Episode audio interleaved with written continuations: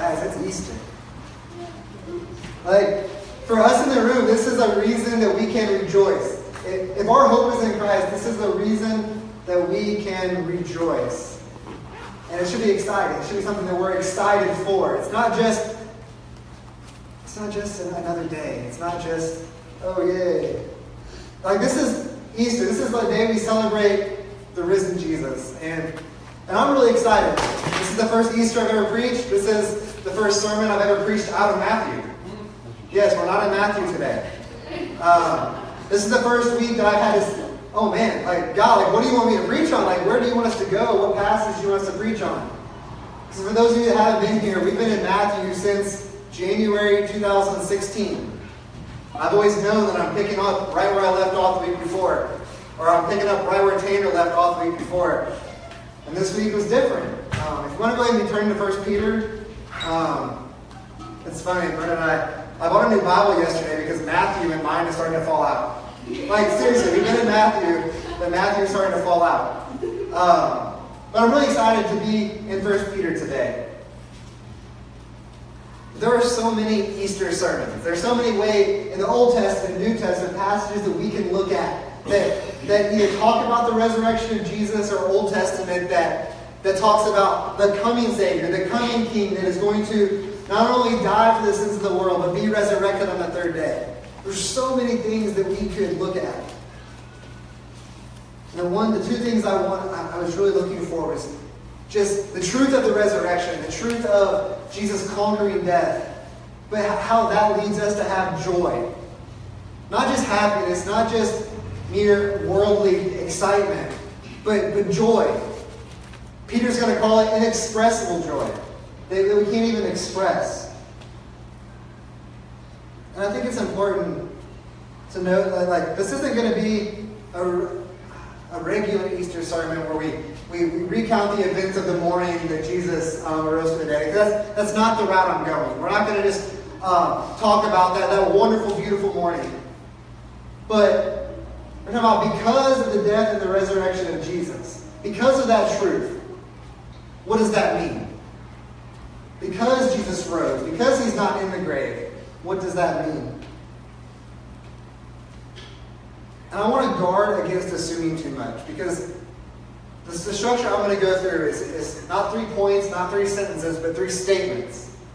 Got to mix it up. Three statements because then kind of statements. Because of the resurrection of Jesus then this. But I, I, I want to assume, I don't want to assume too much about our understanding of the resurrection. Because the reason that we as a church celebrate Easter is because we believe that Jesus, the perfect Son of God, stepped down onto this earth, lived a perfect life, was killed on a Roman cross, not because of anything he did wrong, but because of our sins, because of our rebellion against God. That He took the weight of that on Him, that we might be justified, that we might be forgiven for our sins. And then on the third day, He conquered death. He rose from the grave, once and for all defeating death, once and for all being raised so that we might be raised with Him. And this is not a, a now fulfillment, this is eternally we will be raised with Him. That although we will face physical death on this earth, problem. That we have hope of eternal life spent with Him. Like, this is awesome. This is what gives us a reason to hope. And so, my, my three statements, I tried to make it really easy this morning and put them on the screen for you. Like, for those of you who take notes, I've never done this before. That my points are going to, my statements are going to be on the screen. So, I'm going to read through them. They're going to be up there. Because of the death and resurrection of Jesus, we then can live confidently in Christ despite worldly circumstances. They're going to be up there numerous times, Andy, so you don't have to like, get them all. Because of the death and the resurrection of Jesus, we then can live hope, we can hope fully on the promise that Jesus will return and make all things new. Because of the death and the resurrection of Christ, we then can rejoice with joy that is inexpressible. So we're going to be, I'm going to read the first nine verses oh, of First Peter. This is right before actually where we went through Advent this year. Um, and Advent, I think we went 8 through 13, maybe. Uh, we're going to read verses 1 through 9. In 1 Peter chapter 1. Peter, an apostle of Jesus Christ, to those who are elect exiles of the dispersion in Pontus, Galatia, Cappadocia, Asia, and Bithynia, according to the foreknowledge of God the Father, in the sanctification of the Spirit, for obedience to Jesus Christ, and for sprinkling with his blood. May grace and peace be multiplied to you. Blessed be the God and Father of our Lord Jesus Christ. According to his great mercy, he has caused us to be born again to a living hope through the resurrection of Jesus Christ from the dead, to an inheritance that is imperishable, undefiled, and unfading, kept in heaven for you, who by God I lost it. Who by God's power are being guarded through faith for a salvation ready to be revealed in the last time. In this you rejoice, though now for a little while, if necessary, you have been grieved by various trials, so that the tested genuineness of your faith, more precious than gold that perishes, though it is tested by fire, may be found to result in praise and glory and honor at the revelation of Jesus Christ. Though you have not seen him, you love him. Though you do not now see him, you believe in him and rejoice with joy that is inexpressible and filled with glory, obtaining the outcome of your faith, the salvation of your souls. So these, these first two points are actually very similar statements. These first two statements are very similar. They, they, they go together very, very well. But the first one, because of the death and resurrection of Jesus, this is statement number one for the PowerPoint deck. Okay, there we go. We then can live confidently in Christ despite worldly circumstances. The Christians that Peter is writing to, he, he calls them the elect exiles of the dispersion. These are Christians that have been scattered because of their faith. This, this uh, the book of First Peter is thought to be and thought to be studied or thought to be written in the 60s, or the 60s AD, during the time of Nero, who was known for having one of the most intense persecutions of the Christian church in, in history. And these are Christians that have been scattered. They're running for their lives. They're um, scattered. They're exiles. They're, they're, they've been run from their homes. They're, they're running. But listen to what Peter writes. This is in verse 6.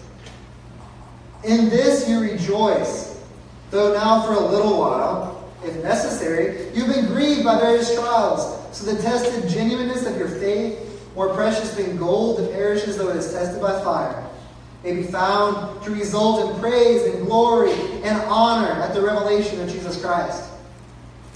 Peter says, In this you rejoice. He's not talking about rejoice because of their circumstances, but he's already said why they're ultimately rejoicing. Why do they have this joy? And that's in verse 3. Starting in verse 3. I'm going to read this part probably 10 times this morning. According to his great mercy, he has caused us to be born again to a living hope through the resurrection of Jesus Christ from the dead, to an inheritance that is imperishable, undefiled, unfading, kept in heaven for you, who by God's power are being guarded through faith for a salvation ready to be revealed in the last time. That is why they're rejoicing. Because Jesus caused us to be born again. Through the resurrection of Jesus, that we have this hope that is imperishable, undefiled, unfading. That the whole reason he died was because of our sins, because of what we have done. And Peter says, because of that, because we're rejoicing in the hope that we have in Jesus, we can rejoice even amidst things here, things now, things in this world. Peter says that during the difficult things, in the hard things, in the icky things, that's Tanner's word, icky. Like, even then, and like, I don't know if what they've been going through, the persecution that they're in, would be considered icky. I think it's awful, it's evil, they're running for their lives, they're being killed for their faith. But their hope is not in the world. Their hope is not in being secure. Their hope is not in here. Their hope is not in now. Their hope is in Jesus and his resurrection, which is what Peter already said.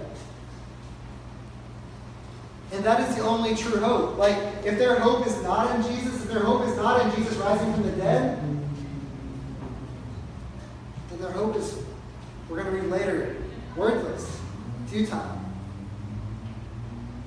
Like Jesus would say, this kind of hope that is refined, like as we're as our faith is tested, as we're as it's refined by difficult things, that is to grow to a place that verse 7 says, where it praises, glorifies, and honors Jesus. I don't know if you guys realize this or not, but we live in a world that is extremely messed up, broken, sinful, got lots of issues. It's going to get real Easter happy for a second here. Like, we all have different experiences of what has led us to understand this, that led us to see this. Like, whether you watch the news and there's tragedy after tragedy after tragedy, or if you, as, as, as you watch a loved one walk through cancer or a certain disease, maybe it's the effects the divorce has had on, on your life or, or uh, the, the life of your family. Maybe it's through this intense loneliness, pain that you you have in your life. Like we've all have different experiences on how we understand a broken, sinful world. Like we see it all the time, and it's absolutely true. Easter sermon, yeah, happy. But but seriously, like because of, I mention that just because because of Easter, because we have hope in Jesus who has overcame death, taken our sins on him. Because of that, our hope is not in this world, no matter how often awful it is. Like, our hope is not defined by difficult things. Our hope is not defined by the awful things. Like, John, we're going to read this in more context later. But in Revelation, John says that God will wipe away every tear from their eyes. Death shall be no more, neither shall there be mourning, nor crying, nor pain but the former things have passed away. Like, this isn't here, this isn't now. This is this is future. This is God is going to do this. It's a promise that He made. That eternally God is going to do this. Jesus is going to come back. All this is going to be made new. And God has promised that inheritance with Him for those that trust in Him. When Brennan and I had the, the two kids for almost four weeks, we, we read the Jesus the Bible every night to them. And I don't know if you've read any part of that. Phenomenal. Read it. Like, I don't care if you're five or if you're 99. Read it, it is so, so cool. Like, my appreciation for that grew. Because every single story points to Jesus. From the very beginning to the very end of it, it's all Jesus.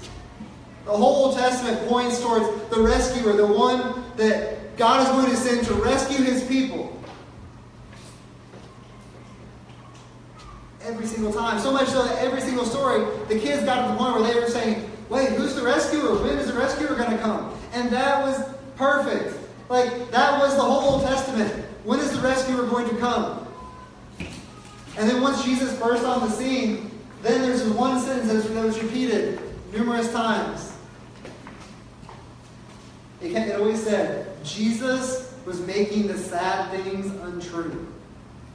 He was mending God's broken world. It wasn't just that Jesus came doing miracles, healing people in their physical bodies. It wasn't just that he was doing things that only God could do. He was here for something so much more important than our physical bodies. He was here for something so much more important than any disease, death, any of that. Like, what was the ultimate thing that Jesus came to make untrue? Like, our sin has eternally separated us from God. Eternally separated us from God. There is zero things that we can do to make that untrue. There's nothing we can do. Like, we're all sinners.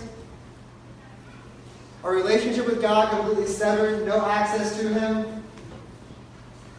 That's something that's worse than any disease, any pain, any death, anything that we could possibly endure.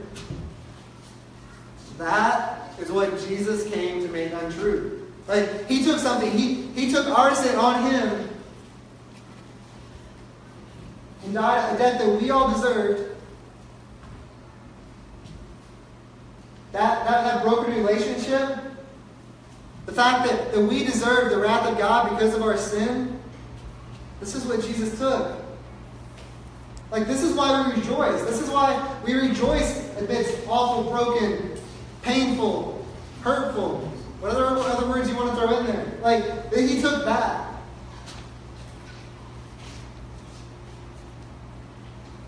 And we know that that was not the end. That, that's the beauty of today. That's the beauty of Easter. That's the beauty of what we celebrate. Because not even death could hold him. He rose from the grave, completely conquering death, completely conquering that, and then promises that he's going to come again. Promises that he's going to come back and fix it. He's going to come back and make all this new. And said that we would have an inheritance with him. But that's it's not based on our circumstances here. Like we can rejoice in a risen Christ regardless of our circumstances. I'm going to go on to statement number two. Because of the death and resurrection of Jesus, we then can hope fully on the promise that Jesus will return and make all things new. I've read, here's, I'm going to read this again. 1 Peter 1, starting in verse 3. According to his great mercy, he has caused us, he has caused us to be born again to a living hope through the resurrection of Jesus Christ from the dead, to an inheritance that is imperishable, undefiled, unfading, kept in heaven for you, who by God's power are being guarded through faith for salvation ready to be revealed in the last time.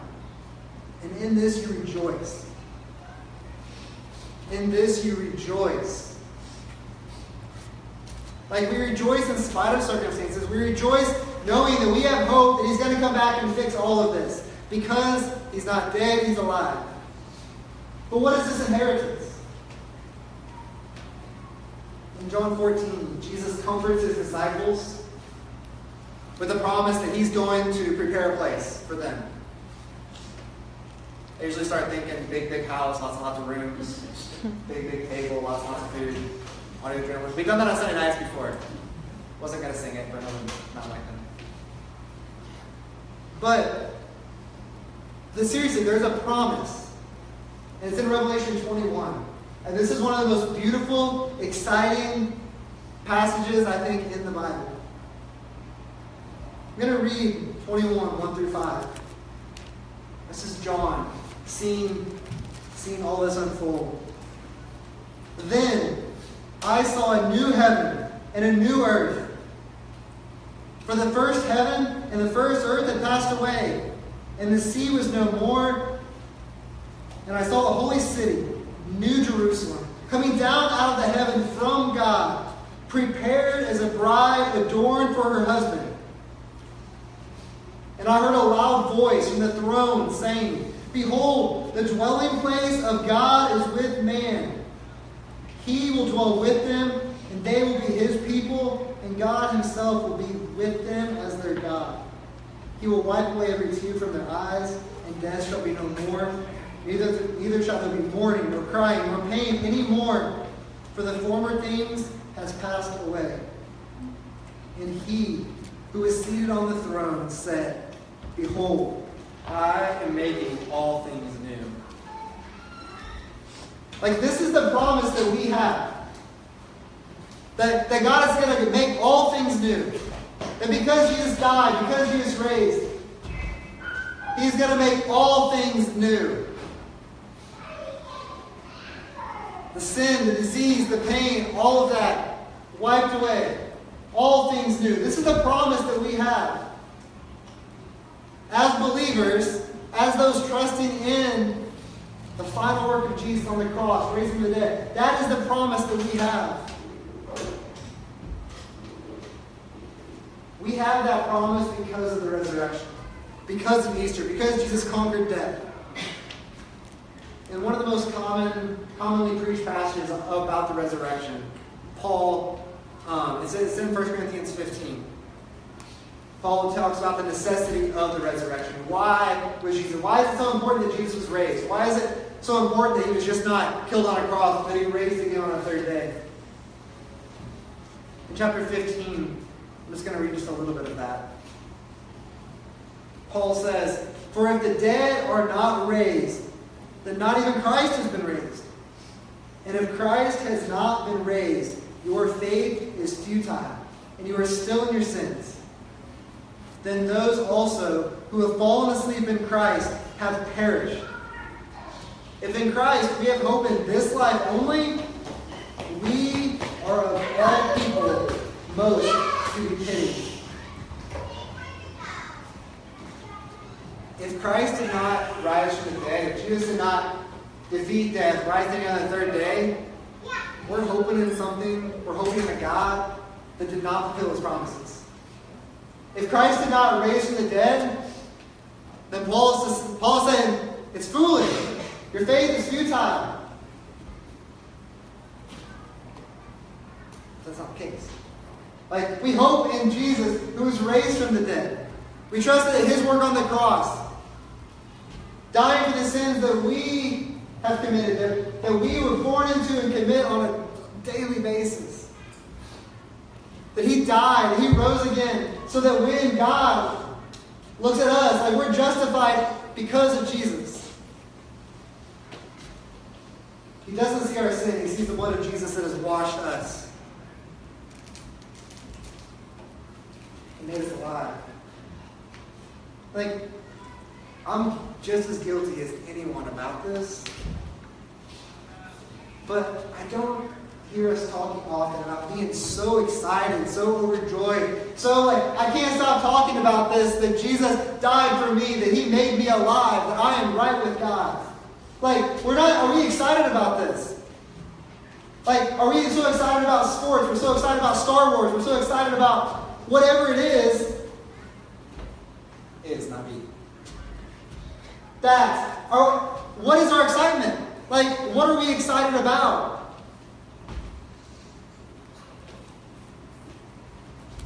What are the things we're talking about? What are the things that we are passionate about? Is it Jesus? Is it the cross? Is it the resurrected Savior? Or is it this, these things on earth that we're so excited about, that are so worthless, that are going to all perish, that are all, it's all going to go away? Like Peter says, we should be, we should have this inexpressible joy. Joy that is inexpressible. And that's the third point statement. Because of the death and the resurrection of Jesus, we then can and should rejoice with joy that is inexpressible. Inexpressible joy.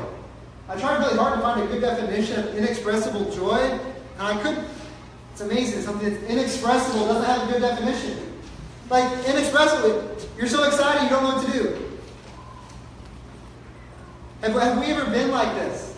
So excited we didn't know what to do, we couldn't even express it. Peter in verse 8 says, Though you have not seen him, you love him. Though you do not now see him, you believe in him and rejoice with joy that is inexpressible and filled with glory. I was trying to think of a good example. A good, a good say, like, why are we so excited? What is something that we can be excited about? And of course, as a lifelong, die-hard Cardinal fan, that's a baseball team for all you Southerners that don't like baseball. But like, this is a very, very imperfect example, and I'm using it because it's an imperfect example. Because I want to make a bigger point with this. And we're going to show a one minute video. It's the final out from the 2011 World Series, where the Cardinals beat the Texas Rangers. And please know this, I'm using this because it's an imperfect example. But, but just watch it for a second. I'm not crying, I promise. We won't rent just because we're showing time they caught that. Okay.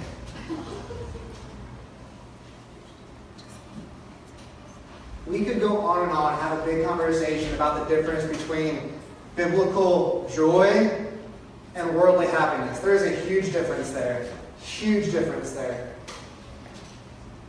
But did you see these grown men running around in circles, jumping on one another? There's a longer video of that. I gave you guys the short version. Where there's guys just sobbing. There's guys running in circles trying to find someone to hug. One guy just falls on the ground and starts rolling around. Like, they're so overjoyed about the fact that they won a baseball game. So overjoyed that they won a baseball game. My memories of that are going to be around for a long time. But they're playing for something that is a perishable wreath, Paul would call it. That trophy they got is going to rust. That trophy they got is going to rot. The nice expensive World Series ring they got is going to, they're going to lose them and they're going to disappear. They're not going to last. It's perishable. It's going to go away. We, the hope that we have, the promise that we have, is in something that is imperishable. Paul, in 1 Corinthians, this is in chapter 9, he compares the Christian life to that of an athletic event. He says, Every athlete exercises self control in all things. They do it to receive a perishable wreath but we and imperishable.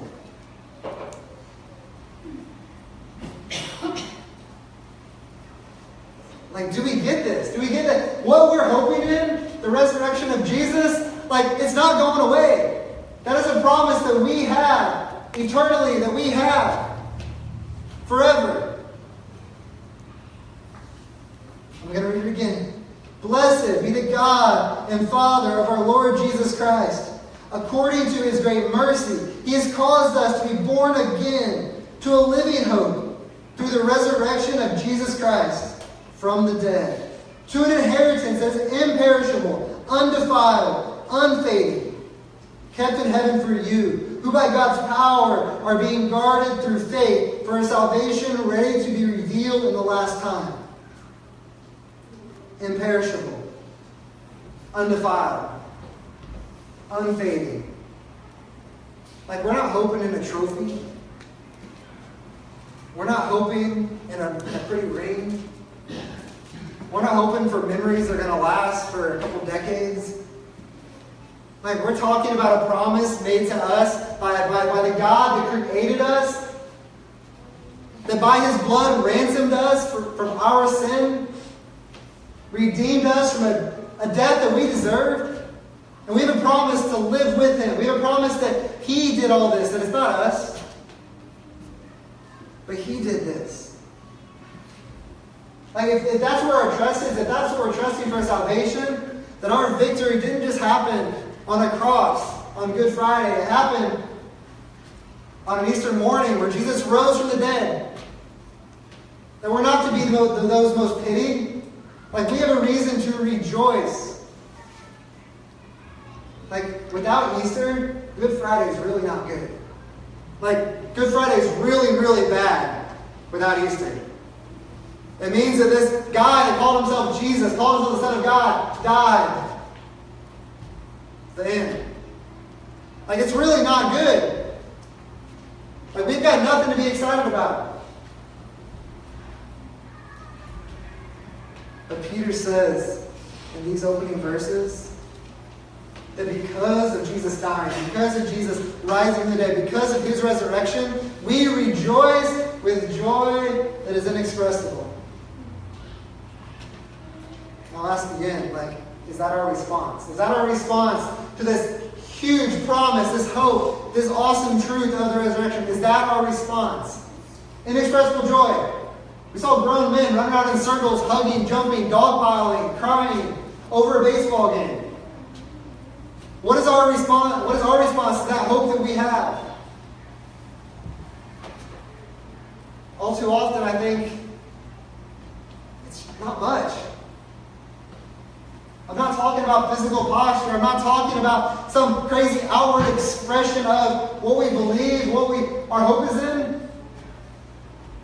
But should it not sometimes exhibit itself in crazy ways? Like when we respond, if you feel like you want to run around and hug someone because of how excited you are that Jesus saved you, do it. Like, are we excited about it? Do we show that, that, that Christ has penetrated our hearts, that we said going through Matthew, that, that God is after our hearts? Is that what, do we, do we understand that truth?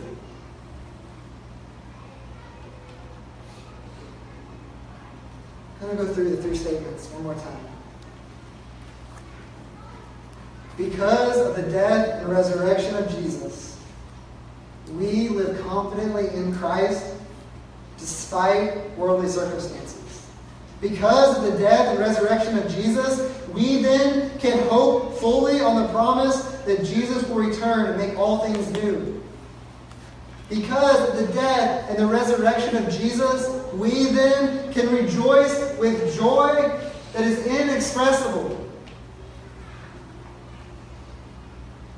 As respond, it's like think about what we're responding to. Think about what we're rejoicing in. Think about the fact that we were dead, now we're alive. That because of Jesus dying and rising from the dead, we will live eternally with Him if that is where our trust is. The fact that we deserved death, we deserve eternal separation from Jesus, from God. And through Jesus, He redeemed us. Through the cross, through the resurrection He bought us back. That's what we get to sing about. That's what we get to be excited about. Like we're talking about Jesus, our Savior, our Redeemer, our Mediator, our Rescuer, our salvation.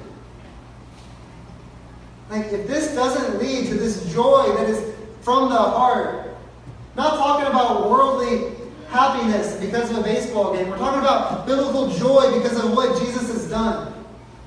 Because he rose from the grave. Like, that's why Easter is supposed to be really, really happy, really, really excited.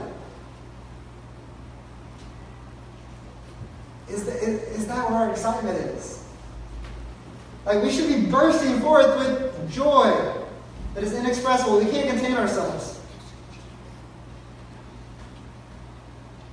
Like, if, if there's not the joy there, um, then we're missing something. Then we're missing it that we don't realize what it meant to be dead and what it means to be alive. If we don't have that joy, then we must be missing the fact that we were dead and Jesus made us alive.